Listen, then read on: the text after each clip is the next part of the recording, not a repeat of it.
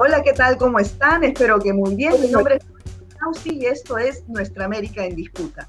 A partir de ahora los invito a que nos acompañen, opinen ustedes con sus comentarios, sus preguntas para los entrevistados que vamos a tener el día de hoy. Vamos a conversar sobre la nueva crisis suscitada en Perú a partir de la renuncia de la ex eh, premier Mirta Vázquez y otros ministros más. Eh, ¿Qué pasó? Además, bueno, el, nuevo gabinete liderado por el señor Valer, pues, ha causado rechazo en todos los sectores políticos y en la ciudadanía en general, porque, bueno, eh, este personaje, pues, este político, tiene, pues, no tiene bandera partidaria, ha pasado por muchos partidos, partidos de centro, derecha, izquierda, en fin, tiene acusaciones eh, personales de su propia familia por agresión, tiene deudas con la SUNAT, eh, tiene una política conservadora, dice ser del Opus Dei, y eso también ha generado otro tipo de rechazos eh, con diversas organizaciones feministas, en fin, tiene rechazos por todos lados. Todavía el Congreso no aprueba este nuevo gabinete, al parecer no lo va a hacer pero más allá del nuevo gabinete que, eh, digamos, a, cuerpo entero, los profesionales que lo integran pues, tienen un perfil muy, muy mediocre, además cuestionados muchos de ellos. Eh, el tema es que ya se está hablando de la vacancia presidencial. Renovación, uno de los partidos de derecha en el Congreso, ya presentó una moción de vacancia. Además, otro grupo de ciudadanos ha presentado también una acusación constitucional contra el presidente Pedro Castillo.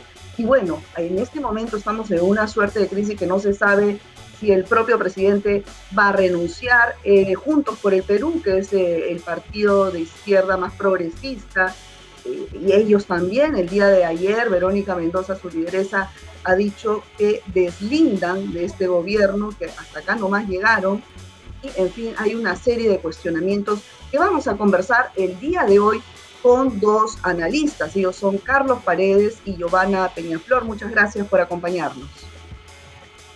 Gracias. Hola, Verónica. Gracias por la invitación.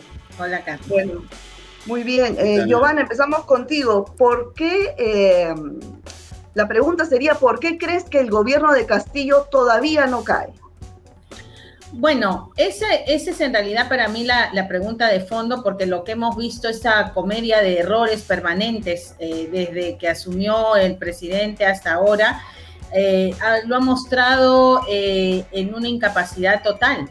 Y es lo que es, este, digamos, extraño es por qué las fuerzas políticas representadas en el Congreso no han ah, actuado de una manera más clara. El, el, pedido de vacancia que se dio a fines del año pasado, e incluso algunos eh, llegaron a percibir que fue un momento que le benefició al presidente, ¿no? Era, era obvio que no, que no estaba, que no tenía el apoyo necesario y presentarla fue algo que incluso terminó beneficiando al, al mandatario. Entonces, yo creo que hay alianzas por lo bajo, que no son alianzas explícitas, con algunas agrupaciones, algunas de las que salieron al costado, ¿no es cierto?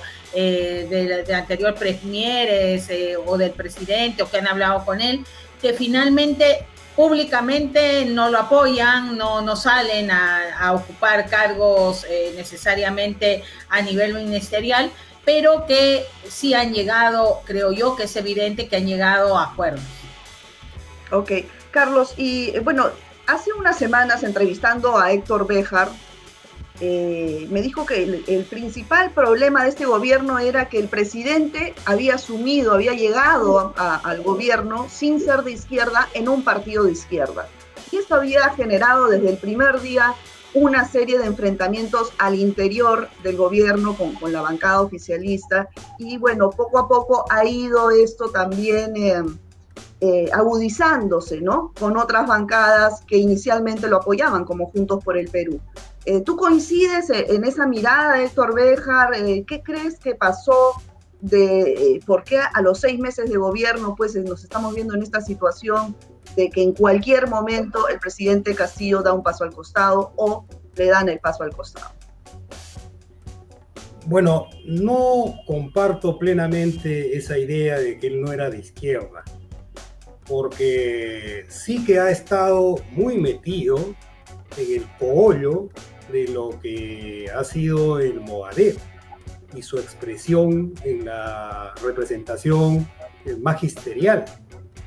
Él recuerda en la campaña eh, de primera vuelta, decía que no debería existir hoja de ruta y que él iba a cumplir todo lo que estaba planteando, que eran eh, medidas bastante radicales en relación a eh, temas de la economía, expropiación de empresas, etc.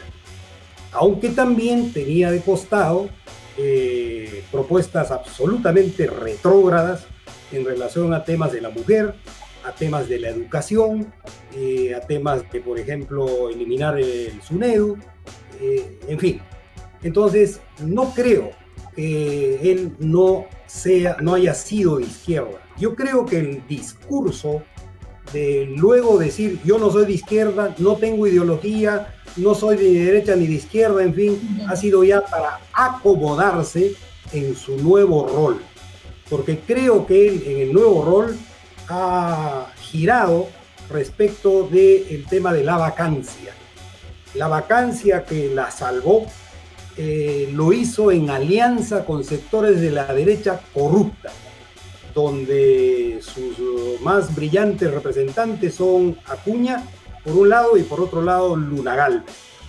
Y las medidas que ha venido tomando el gobierno, que son eh, contrarreformas en relación a los temas de la mujer, contrarreforma en la educación, contrarreforma en el SUNEDU, contrarreforma en relación a eh, servir, contrarreforma en toda la línea, son en coincidencia y prácticamente platos servidos para esta derecha corrupta. Por tanto, por ahí quiere salvarse de la, eh, de la vacancia. Y el otro tema es los compromisos con la corrupción. Y el hecho de que Abelino Guillén, por un lado, y, eh, y Mirta Vázquez, por otro lado, se hayan dado cuenta de cómo es que Castillo no gobernaba con el gabinete, no gobernaba con Mirta, sino que gobernaba con una collera que a su vez está detrás de ver qué cosa pesca eh, como beneficios económicos en el Estado con corrupción. Así es, a ese, punto. El general Gallardo en esa materia, y yo creo que esto es lo que ha gatillado además que la bomba que ha soltado con el nuevo gabinete haya, haya estado dirigida a romper con la derecha con la izquierda democrática de eh, Nuevo Perú, Mirta eh, el propio Abelino Guillén. Claro, claro. Eso, eh, justamente sobre ese punto quería ir con Giovanna. ¿Tú crees que más allá, bueno, de esta oposición de derecha que desde el primer día, el día uno, pues intentaron sacar a Castillo, desconocerlo, y el tema también de los indicios de corrupción al interior del gobierno y este, estos asesores en la sombra eh, que lo rodean, que dicen que es un gabinete en la sombra, ¿crees que tenga eh, que ver en este momento de, crisis, eh, digamos, terminal? Bueno, a ver, yo tengo ahí algunas posiciones matizadas, ¿no? Primero que para mí el principal problema del presidente, y eso es evidente desde el inicio, fue su falta de criterio su falta de criterio para escoger colaboradores, ¿no? Eh, no ya incluso los, los internos, los no vistos, estos grupos alrededor, que efectivamente yo creo que no son ni izquierda ni derecha, son los este, chotanos, son su familia, son los amigos de no sé quién y los amigos de no sé cuántos, ¿no es cierto? Que más o menos, digamos, en la misma lógica de muchos gobiernos que han habido en el pasado en el Perú, solo que eh, en ese momento los amigos eran pues del Club de la Unión o del, eh, del golf y acá son, eh, digamos, de, otras, de otros ámbitos y, con otros, este, digamos, eh, experiencias sociales alrededor. ¿no? O sea, para mí ese es el problema. Cuando dicen a mí un gobierno de izquierda, ¿qué, ¿qué, ha tenido? O sea, lo que ha quedado claro durante este tiempo es que se no ha sido un gobierno de izquierda. Estuviera o no estuviera ahí este Nuevo Perú, Mirta, Mirta este, o Abelino o Pedro Franque o lo que fuera, ¿qué tiene de gobierno de izquierda? O sea, ¿qué ha hecho como gobierno de izquierda? ¿Qué, cosa, ¿Qué cosa ha traído? ¿Qué cosa trajeron de distinto, de diferente? En mi opinión, nada.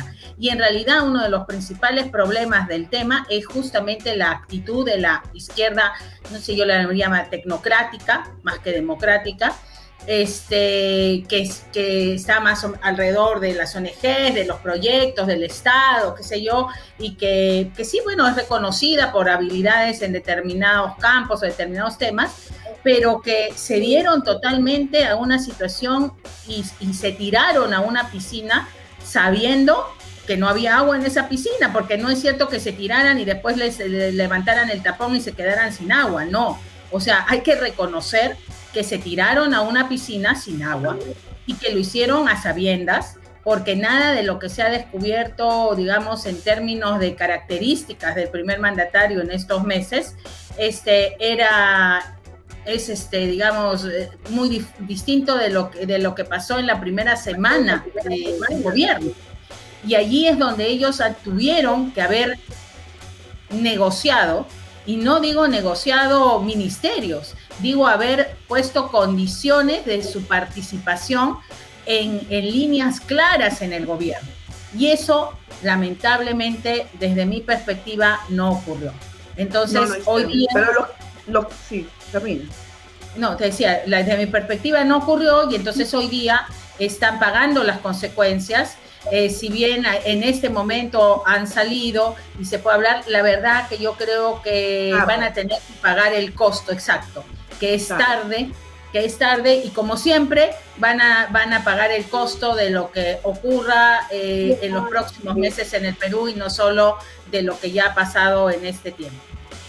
Sí, sí, ese es otro, otro punto, ¿no? La izquierda ha sido, digamos, eh, muy afectada, o, estos, eh, digamos, partidos de izquierda han sido muy afectados con la actuación del gobierno de Pedro Castillo, porque en una eventual próxima elección pues eh, yo creo que no va a haber, eh, la, ciudadanía no va a tener mucho, mucha opción hacia ellos. No sé, ¿tú qué opinas, Carlos? Bueno, en efecto, la factura que se va a pagar de quienes se subieron al carro es alta, pero no solo esto contagia o afecta directamente a quienes se subieron al carro, eh, con el error adicional que señala Giovanna, de haberse preocupado más de conseguir algunos cargos, conseguir algunos ministerios, pero no, no asumir lo que sería una línea política, una orientación, un plan para poder este, ayudar a gobernar. Eh, entonces, yo creo nunca hubo un plan global, ¿no? Nunca hubo una agenda, ¿no? Articulada. Hubo un momento, recuérdese que el ingreso de Mirta Vázquez tuvo como uno de sus factores más interesantes el que tradujo en un decreto supremo eh, la línea de gobierno con el compromiso de 10 políticas a ser desarrolladas en el curso de los cinco años. Mi impresión es que ese decreto supremo Castillo ni lo ha leído. Esto era algo así como la hoja de ruta trazada por Mirta, convertida en decreto supremo, lo que no ha sido este, ni siquiera por la categoría de la norma eh, algo que lo hayan respetado, porque en realidad es un gobierno absolutamente rápido, absolutamente, digamos, bajo de calidad este, en su capacidad de gestión. Pero eh, entonces, sí es cierto que la izquierda en general va a pagar una factura y la factura es alta. Y por esa razón es que el énfasis de la necesidad de marcar distancia con Castillo encabezado por una propuesta de renuncia de Castillo, corresponde eh, demandarle, exigirle, presionarlo para que renuncie y eh, acabe este drama y buscar una salida alternativa que pueda responder a necesidades, por ejemplo, de la lucha contra la corrupción. Véase que la lucha contra la corrupción que Vizcarra desarrolló eh, tuvo como centro la reforma judicial en relación a la fiscalía y el, y el Poder Judicial. Pero ahora está sobre la mesa la reforma política de limpiar la corrupción dentro del Estado, dentro del gobierno y dentro del Palacio de Gobierno. Pero esta reforma política ya, se intentó, ya se intentó, no se ha logrado, se intentó con Vizcarra y ahora los encargados de aprobar esta reforma política son este mismo, esta misma clase política corrupta, podrida, que ya no da más. Entonces, eh, este es un círculo vicioso, ¿no?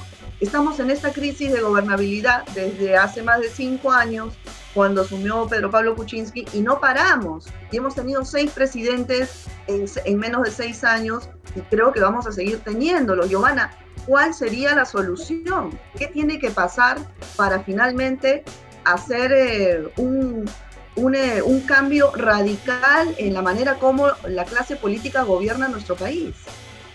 Bueno, yo creo que al igual que ocurriera eh, cuando acabó el Fujimorato, que fue necesario hacer acuerdos este, sobre quiénes podían presentarse, cómo iban a hacer todo, va a tener que haber algún nivel de, de, consenso y creo que tal vez, no sé si es la calle, los ciudadanos, en fin, los que presionen a esta clase política si es que no quiere verse desbordada, ¿no? Eh, a tomar algunas decisiones para abrir el juego a nuevas alternativas en este proceso electoral, ¿no? Que eventual que se daría ante la salida de este de, presidente Castillo.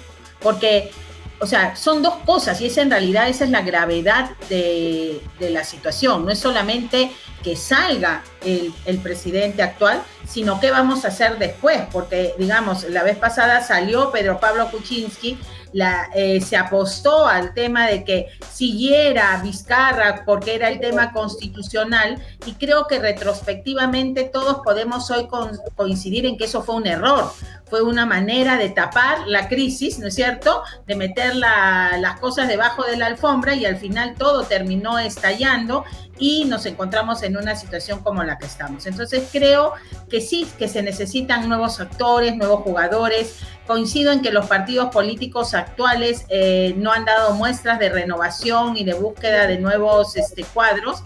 Creo que va a tener que hacerse algo con, ese, con ese tema. Esperemos que sean, no sé si los partidos, la sociedad civil, las instituciones o la suma de todos las que puedan plantear eso, porque si no hay esa, esa posibilidad, nos corremos el riesgo efectivamente de, que el nuevo proceso electoral no signifique más que prolongar la crisis que estamos viendo, ¿no? El tema de la corrupción a mí me parece es obviamente un tema importante hoy día, pero tenemos también temas coyunturales que hay que resolver. Estamos en este momento en un pico de la pandemia, tenemos el tema de lamentar este, este, esta situación creada por Repsol, ¿no? el daño ambiental creado por Repsol eh, y, eh, y la necesidad de tomar una decisión sobre esta empresa o cómo va a seguir operando para no afectar en realidad el funcionamiento del país, para no hablar de que esta pandemia, en mi opinión, eh, tiene un impacto más económico que en términos de vida, ¿no? Este, si uno lo ve eh, lo cual, digamos, es bueno, porque son menos, eh, la, dada la cantidad de contagiados, a pesar que, son, es un número importante, no está en la misma proporción que antes, gracias a Dios, pero la paralización que estás viendo en el mundo de muchos servicios, de la fluidez, está creando una situación económica sumamente complicada, cuyos efectos nunca se ven en el instante, ¿no? Sino se ven meses después. Entonces necesitamos un capitán en el barco. Necesitamos un no y no estar en esa comedia, ¿no? Este, de dónde está el piloto, eh, que en la que estamos eh, ya desde hace bastante tiempo. Claro. Tú, Carlos, ¿qué opinas? Pero el tema es que dónde está el piloto, vamos, eh, bueno, en, el, caso que se convoquen nuevas elecciones, ¿hay alguna opción como para, o sea, se ve dentro del panorama de, de la apuesta política alguna opción que pueda levantar al país? Bueno, siguiendo la línea de razonamiento de Giovanna que aprecio, eh, yo podría, eh, así como pensando en voz alta, eh, señalar lo siguiente. Sí creo que se requiere una suerte de corte para poder abrir un panorama que pudiera tener mayor posibilidad de certeza y de esperanza. Y, aludiría a dos ejemplos. Uno fue el gobierno de Paniagua, que fue un gobierno de ancha base, un gobierno de concertación, un gobierno de la búsqueda de acuerdos para arreglar todo el desastre que había causado el Fujimorismo. Y en segundo término, dentro de ese mismo gobierno de Paniagua, se formó una comisión de notables que se encargó de formular una propuesta de reforma constitucional con una cantidad de artículos que deberían ser cambiados para poder hacer un mix entre la constitución del 95 que surgió en el golpe de 93. y la constitución del 79. Entonces, si hacemos algo así, eh, podríamos estar hablando de un gobierno de emergencia nacional eh, constituido por notables que hagan un tránsito dirigido a esta reforma de lo que Giovanna le llama nuevos jugadores, que garanticen, como repito, una posibilidad de darle al país una certeza de camino y a su vez esperanza.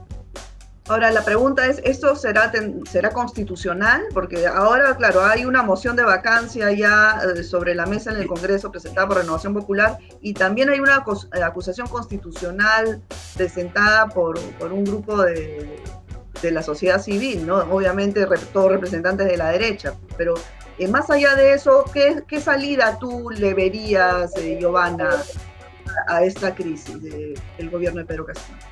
Mira, yo soy de las personas que piensan que la constitución del 93 quedó ya varias veces sobrepasada por la situación política del país, ¿no? Que si nos hubiéramos atenido totalmente a ella, por ejemplo, no hubiera existido el gobierno de Francisco Sagasti, ¿no? Eh, ni, ni, hubiera, eh, ni tampoco probablemente este, si no se hubiera forzado, mantenido también en la situación con el tema de, Martín Vizcarra y todo este tema. O sea, en realidad ya hace bastante tiempo que estamos en este juego, ¿no? De estirar la sábana, tapándonos en un lado y destapándonos en el otro. Entonces, yo sí coincido allí con, Carlos que se necesita, o sea, la gente dice un cambio constitucional para qué.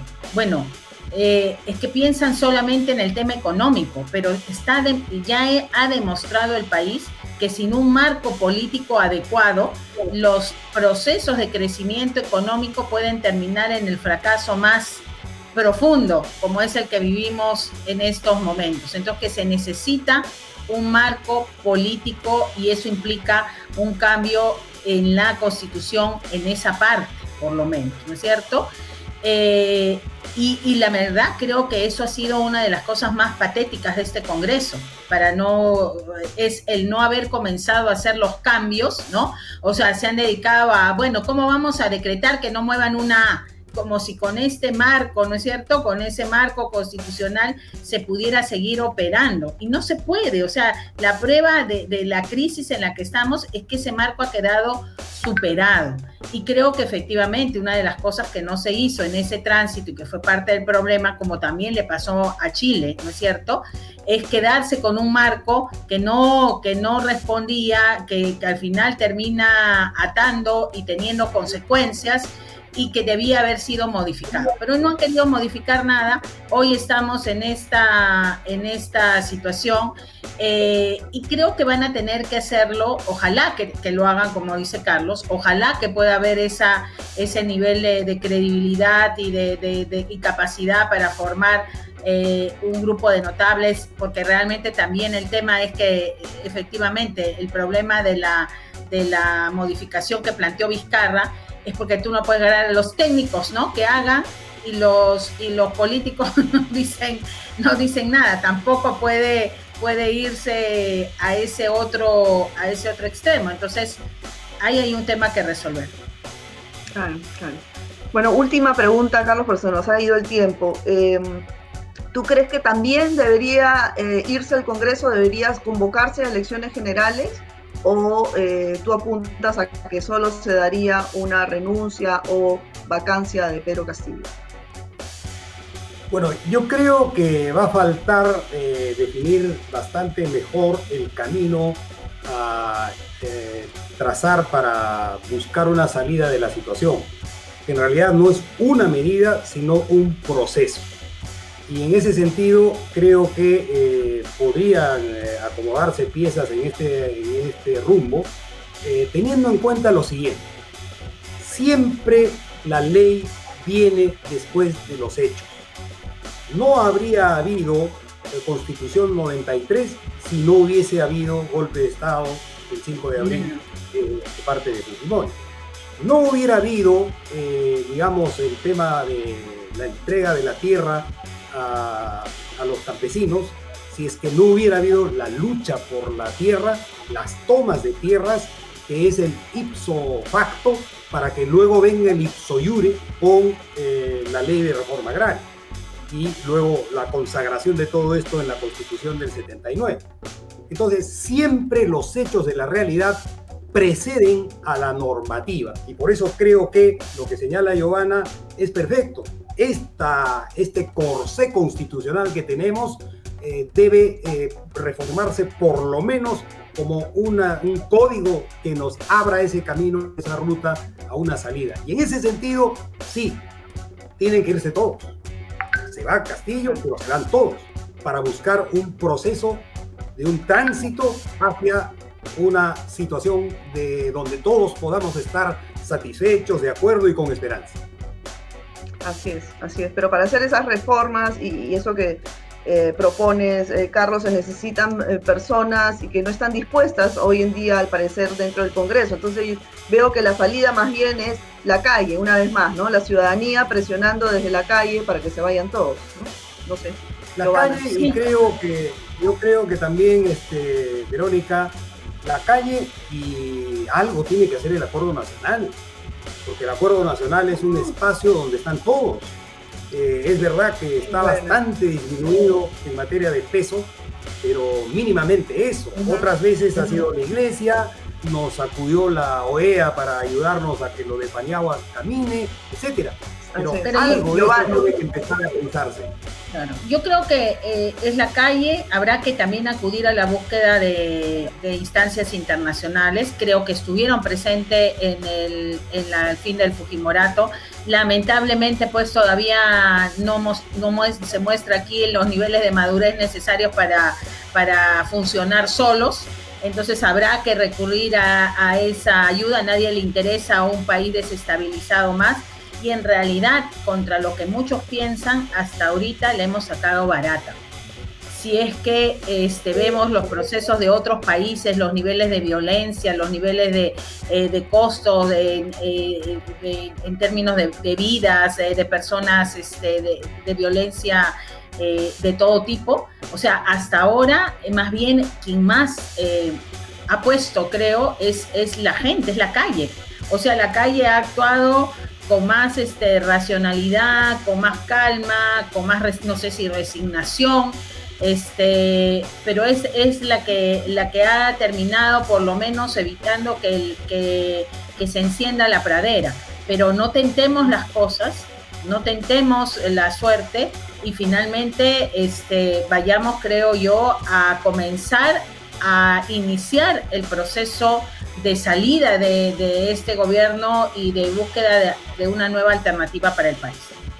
Bueno, bueno, muy bien. Muchísimas gracias, Giovanna Peñaflor, Carlos Paredes, por participar en nuestra América en Disputa. Con ustedes, amigos, ha sido todo por este programa. Nos vemos en una próxima emisión. Cuídense mucho.